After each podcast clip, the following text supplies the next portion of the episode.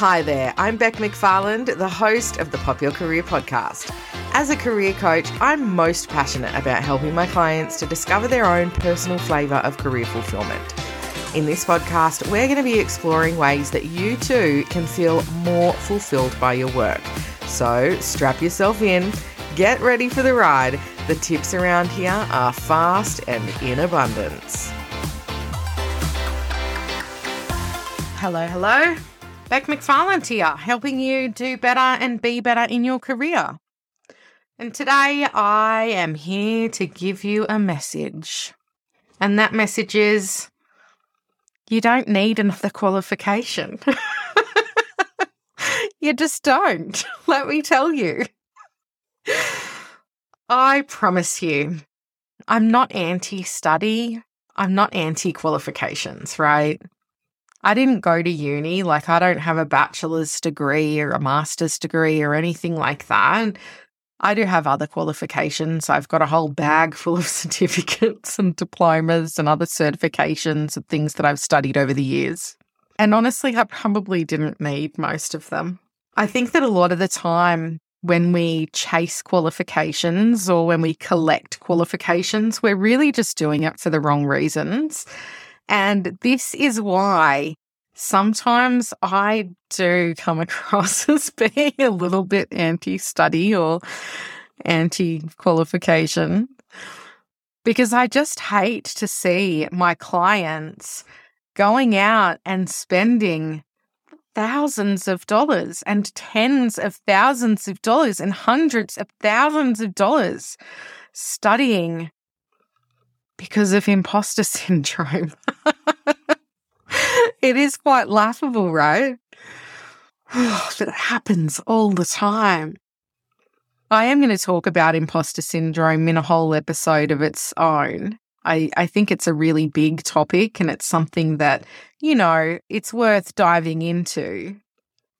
But today I can tell you that a lot of the people that I meet with who are considering study as an option are doing it because of imposter syndrome. They are doing it because they feel like they don't already have what they need. There are some careers out there where qualifications are really important. I would not want somebody operating on me if they did not have a few medical degrees. I also probably don't want someone representing me in court if they don't have a law degree. I think it would actually also be illegal. Correct me if I'm wrong on that. But there are a lot of things out there that you just you don't need the qualification.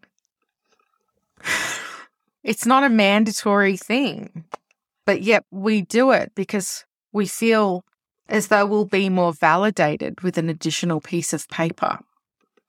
I just want to say, I'm not talking about the coaching industry, okay? I know that there's a lot of talk online about the fact that the coaching industry is unregulated and how, you know, it's dangerous because of the fact that there are no qualification requirements and stuff like that. And I'm definitely not over here like just advocating for people to just go out and be a coach. I don't think that's helpful to anyone. I also think that's a whole other conversation. But I mean, I'm talking about people who are already in leadership careers who are already leading teams of people who are already exceptional leaders, feeling as though they need to go and obtain formal qualifications in management or leadership. Why? I'm talking about people who are already demonstrating the transferable skills required in order to be able to make a career change into an industry where qualifications are not mandatory, but they feel like they have to go and get a piece of paper just to seal the deal to make it a more valid move.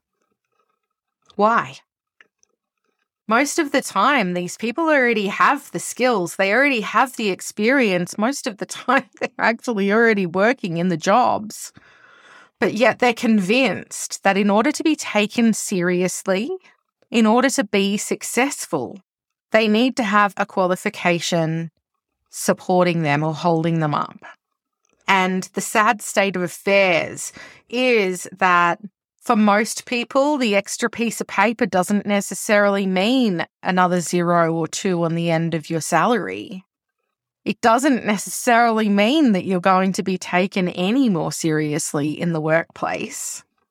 It doesn't guarantee you a job. I mean, how many young people are we seeing that are going out and they're completing their degrees and then finding that they're not even able to get a role in the industry that they've studied in? It's phenomenal.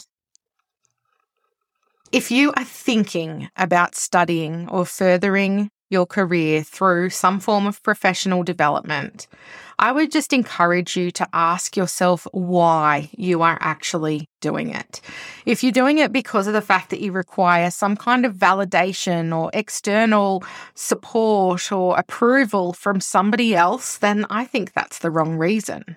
If you're doing it because of the fact that the idea of study really excites you and you're like, oh my gosh, I can't wait to learn more about this. And I'm really pumped to go ahead and get this degree or qualification, then I say go for it.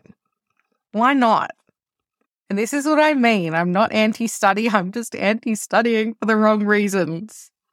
I just want you to think like, is it actually a mandatory part of the industry that I'm working in? Is it needed? Is it actually going to help me get ahead? Or is it just another thing? Is it just another piece of paper that I'll have in my filing cabinet? And I can honestly tell you that I have worked with clients who have achieved the highest possible qualifications in, you know, the most incredible fields that you could ever imagine. And yet, still, the imposter syndrome is rife.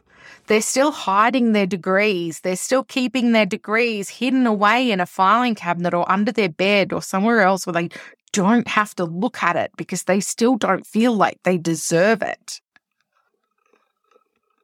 So, if you're thinking about studying, I would just encourage you to really do some internal work, reflect, introspect, do some journaling, chat with the people around you, make a valid assessment as to whether this qualification is actually going to add value to you to your life, to your career? Or is it just going to put you into more debt and stress you out because of the fact that you're trying to juggle all of the things the study and the job and the family and the relationships and your health and well being?